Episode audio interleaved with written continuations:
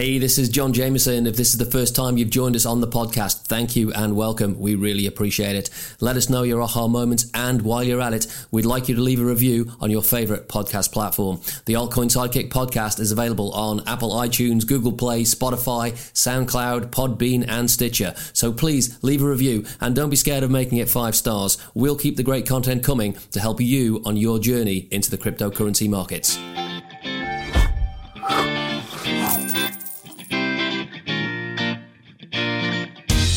Bitcoin moving higher, breaking $11,000 for the first time since March 2018, Facebook's anticipated entry into cryptocurrency is being touted as the reason for the move. This is John Jameson for altcoinsidekick.com, and this week, let's talk about power versus force. Using force to get someone to do what you want is inefficient, and most of the time, it just doesn't work. The most successful sales professionals know that it's not about persuasion, it's not about cajoling and pushing, it's about allowing the prospect to form their own conclusions. Rookies think selling is all about telling the prospect how good a product is or how much money it will cost.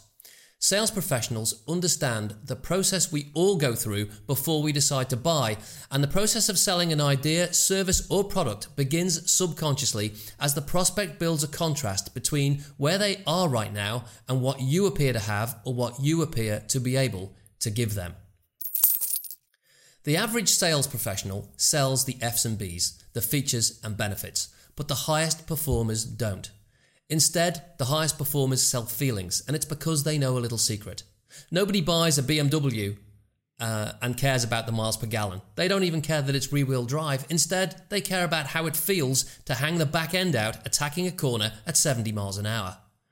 Amateurs push, push, push, but professionals don't. Professional salespeople doubt, doubt, doubt because it's all about contrast. Take one of the most successful advertisements ever as an example. Men wanted for hazardous, hazardous journey, small wages, bitter cold, long and complete months of darkness, constant danger, safe return doubtful, honour and recognition in case of success. Now that's an ad Ernest Shackleton ran to recruit for his expedition to the South Pole. But let's look at this ad again from a psychological perspective. Men wanted for shortcoming, shortcoming, shortcoming, shortcoming, shortcoming, shortcoming, big benefit, and big benefit in case of success. Not only does this ad have contrast between the shortcomings and the big benefit, it also has a rhythm. But it doesn't sell the benefits, it sells the glory. It sells what it's going to feel like to be successful, and it does this by building a picture in the mind of the reader. What's all this got to do with cryptocurrencies? Well, the big news this week is that Facebook's white paper giving an overview of its plans to enter into the cryptocurrency ecosphere with Libra, a scalable blockchain capable of running smart contracts and using a stablecoin as the underlying currency. So, what strategy will Facebook deploy, and how do they intend to make money from Libra? This week, as Bitcoin explodes higher, breaking $11,000, the 95%, the majority, look at a chart and concentrate on the technical indicators, with very few understanding the truth, and the truth is supply and demand. Now, using data from Bitstamp, this week Bitcoin traded just $200 shy of its 50% retracement from its all time high, and Bitcoin's only ever traded higher between November 2017 and March 2018. Now, if you use a cryptocurrency screener, especially if you concentrate on the top altcoins, it's green all around. Now, using Bitstamp data, Bitcoin's 50% retracement level is $11,400. Bitcoin hit $11,201 on the 22nd of June, but the week's two best performing altcoins are Solarcoin and Neo. Now, while their weekly performance is better than Bitcoin's, their overall recovery isn't. Neo's 50% level is $105, but it's still trading under 20. Solarcoin's 50% level is $1.36, but it's still trading around 5 cents. And it's not just Neo and Solarcoin. Ripple's had a good week, up 14%.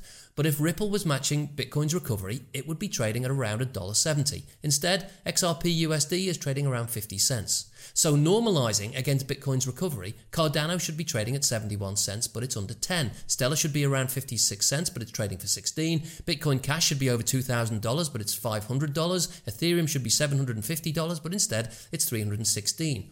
Litecoin's doing better. It should be around 200, but instead Litecoin is trading close to $146. Yes, these coins are all going up, but it's apparent that average Joe who, dro- who during the frenzy drove prices into December 2017 highs, is not yet piling back into the market. And if that assumption is correct, what or who is driving Bitcoin higher? So, is the public moving back in? Where's average Joe? Now, using data from bitinfocharts.com, the number of Bitcoin active addresses is slightly less than in April 2019, but since then, Bitcoin's price has doubled. Turning to social media for clues, the number of tweets has recently spiked, but Twitter activity is still below where it was in late 2018. And checking Google's trends, uh, although having recently uh, spiked, it's still below the activity seen at the end of November 2018. And back then, Bitcoin was trading in a downtrend for less than $4,000. Now, one of the most powerful skills behind investing in anything is your own experience. Peter Lynch has one of the most successful fund managing track records ever, popularizing the idea that making investment decisions doesn't have to be complicated. So, who is Peter Lynch? Well, Lynch managed the Fidelity Magellan Fund from 1977 until his retirement in 1990, and during this time, he grew the fund from 18 million to over 14 billion dollars, averaging a 29% return for his investors. Now, using the rule of 72, Lynch's yearly average returns of 29% would have doubled your money over four times in 13 years. And that means that if you'd have invested $10,000 with him on the day you started at Magellan, you would have over $280,000 on the day he retired. Now, Lynch's idea is simple too. So, the majority underestimate its effectiveness. And my advice is don't. Lynch believed that, the most, that most people have advantages that fund managers do not, yet they don't even realize it, and Lynch called this local knowledge. It's the field you work in, the area you live, and your observations of the behavioral patterns of the people you know. It's also your own habits and observations as you experience a product as a consumer. Using Lynch's technique, have your family and friends mentioned cryptocurrency? Does anyone you know own Bitcoin? At work, are people talking about Bitcoin or altcoins? And are you listening to conversations in coffee shops? Now, the feedback that you're going to get from these observations, think of them like an, a statistical exit poll that during an election. Compare the current price action and the observations with times when everyone wanted in at any price, like in November and December 2017. Did anyone in your social circle buy cryptocurrency then? And if so, what about now? Are they buying again? Or did they lose money and get frightened off? Let's talk about market forces. Does anything in the news have the potential to expose the public to cryptocurrencies? Well, Facebook is launching a cryptocurrency. Named Libra, Facebook is developing a stablecoin. Now, news of Facebook working on its own cryptocurrency isn't new, it's been around for a while, but the release of the white paper is being used as a probable reason for Bitcoin's $2,000 move this week. All traded markets are discounting mechanisms, pricing in the expected, reacting to the unexpected. It's the reason companies can announce dreadful results and yet rally in price because the results, though terrible, were better than expected. Is the move in Bitcoin factoring in not Facebook's cryptocurrency debut, but the potential of Facebook's entry into the cryptocurrency space? It's not about Libra, it's about legitimacy and what legitimacy infers. It could, for example, soften India's stance on cryptocurrencies. India has a population of over 1.3 billion people, equivalent, equivalent to over 17% of the world's population. What effect would legalizing cryptocurrency in India have on the cryptocurrency market? Well, its exact effect is unknown, but Facebook's entry into cryptocurrency adds a variable that needs to be priced in. But it's often not the news itself, but the implications of the news that has the most effect. One skill deployed by the 5%, the most successful group of speculators and investors, is the transmutation of new information. Facebook's mission statement on its white paper is this Libra's mission is to enable a simple global currency and financial infrastructure that empowers billions of people. In the Smart Dust and Big in Japan series of articles, podcasts, and videos, we talked about the unbanked. And in 2019, billions of people have no access to basic financial services, and this is Facebook's target market. In the white paper, Facebook outlines their plans for a decentralized, blockchain, low volatility cryptocurrency, and smart contract platform, stating that their aim is to provide a new opportunity for responsible financial services innovation. Now, another word for innovation is disruption. It's one thing to read the shiny white paper with benefit after benefit, but if you take apart the sentences, you might, via transmutation, discover their intended reasons for entering into the cryptocurrency space. And one of those reasons is trust. Facebook found itself in the middle of a data scandal in March 2018 involving a British company, Cambridge Analytica, where millions of users had their data harvested via an app without their permission. This resulted in Facebook being hauled up in front of Congress and a parliamentary uh, committee in, in the UK. Now, despite being labelled as digital gangsters by British lawmakers, Facebook was fined the maximum possible amount of only half a million pounds for failing to protect user information. But the thing is, at the time of the scandal, Facebook was making that much in advertising revenue every five and a half minutes. In the US, Facebook is facing much harsher penalties. The Federal Trade Commission's private inquiry has cost Facebook 3 billion US dollars so far, as evidenced by the charge made public on Facebook's first quarter uh, earnings report, with estimates that the uh, it could the costs could go as high as 5 billion, and that's equal to Facebook's quarterly net profit according to um, recent financial statements. So Facebook is facing multiple investigations from agencies all around the world. In the US, the Securities and Exchange Commission, the FBI, and the Northern District of California are also investigating Facebook, targeting executives within the company and asking what they knew about the Cambridge Analytica data breach and, more importantly, when they knew it. Also in the US, the Justice Department and the Eastern District of New York have, according to CNBC, been conducting a criminal investigation of Facebook, and the Department of Housing and Urban Development is also seeking damages for anyone harmed by Facebook's advertising practices relating to housing.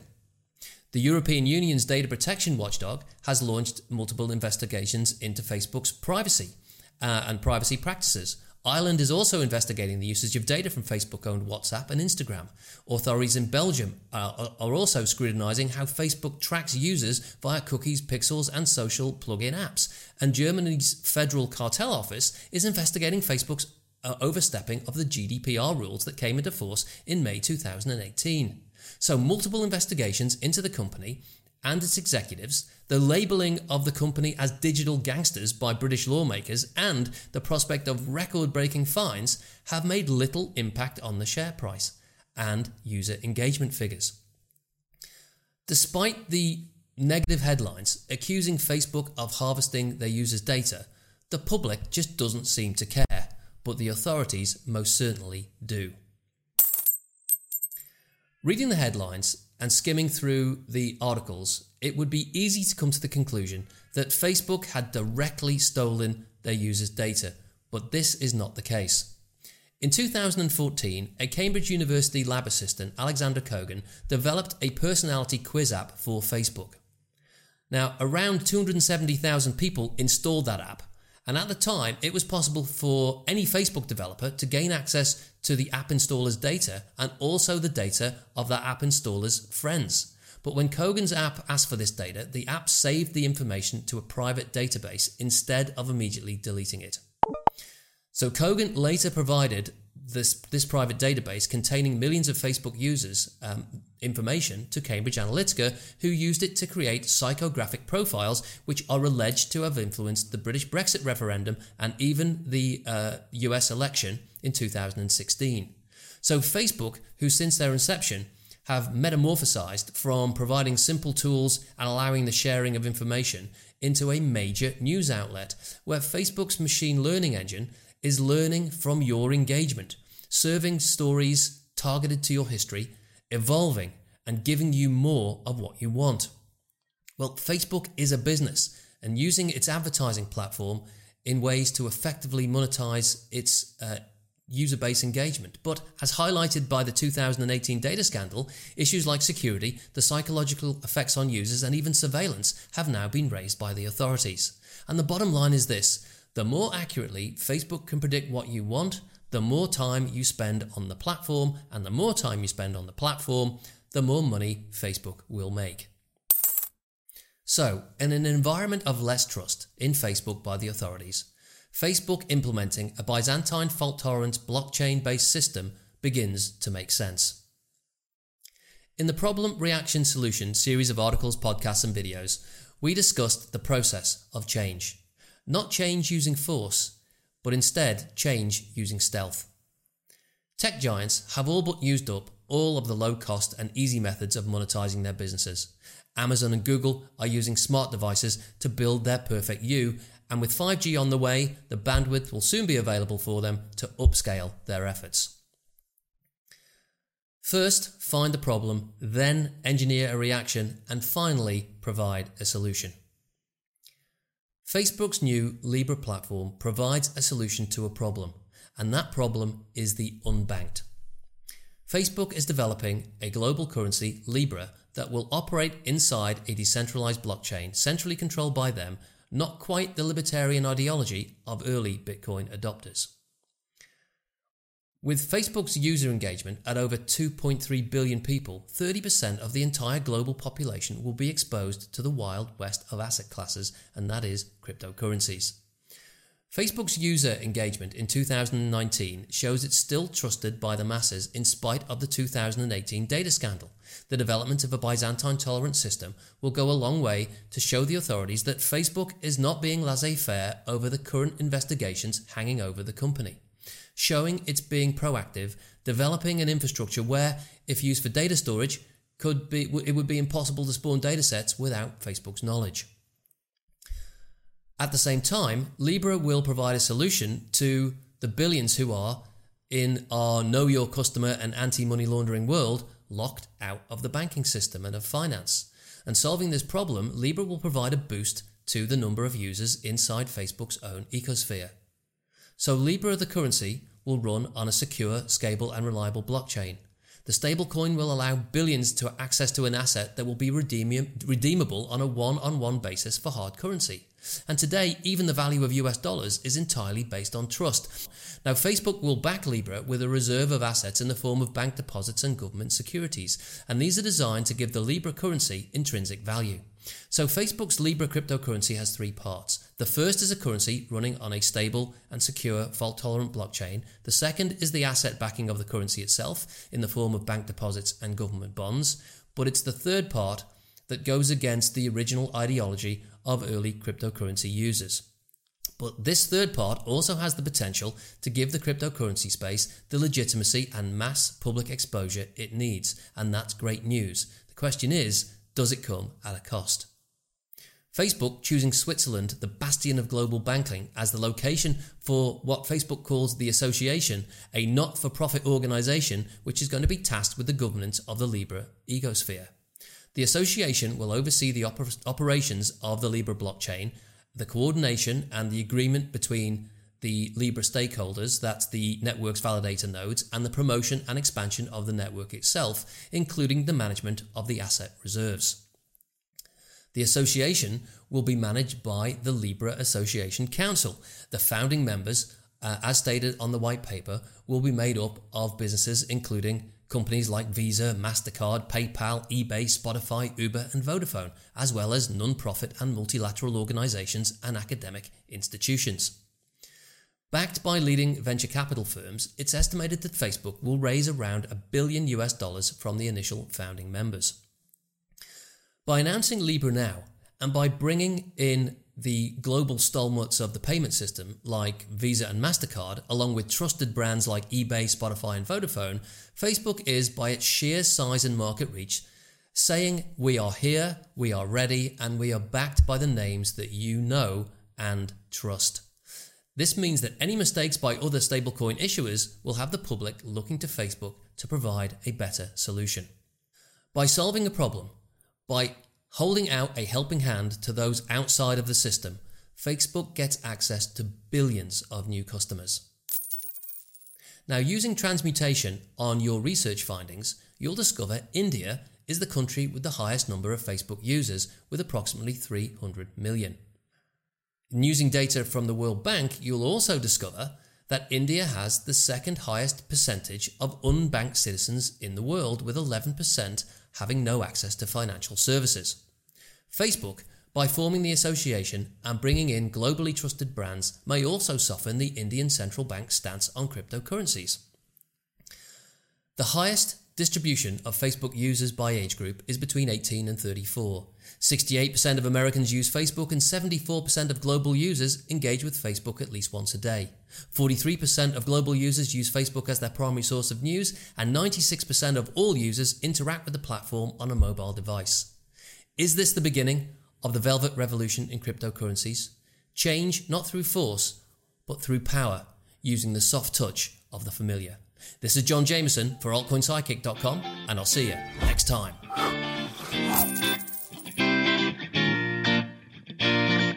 This is John Jameson. We hope you've enjoyed this podcast and you've got a lot out of it. Don't forget to rate us on Apple iTunes, Google Play, Spotify, SoundCloud, Podbean, Stitcher, or your favorite podcast platform. Your review will help spread the word and allow us to create more thought provoking content for you, covering all things crypto, not just the individual coins and tokens, but the societal trends and motivations behind the rollout of blockchain technology. The internet is being re engineered, and not one in a hundred thousand realizes it's happening. Welcome to the revolution.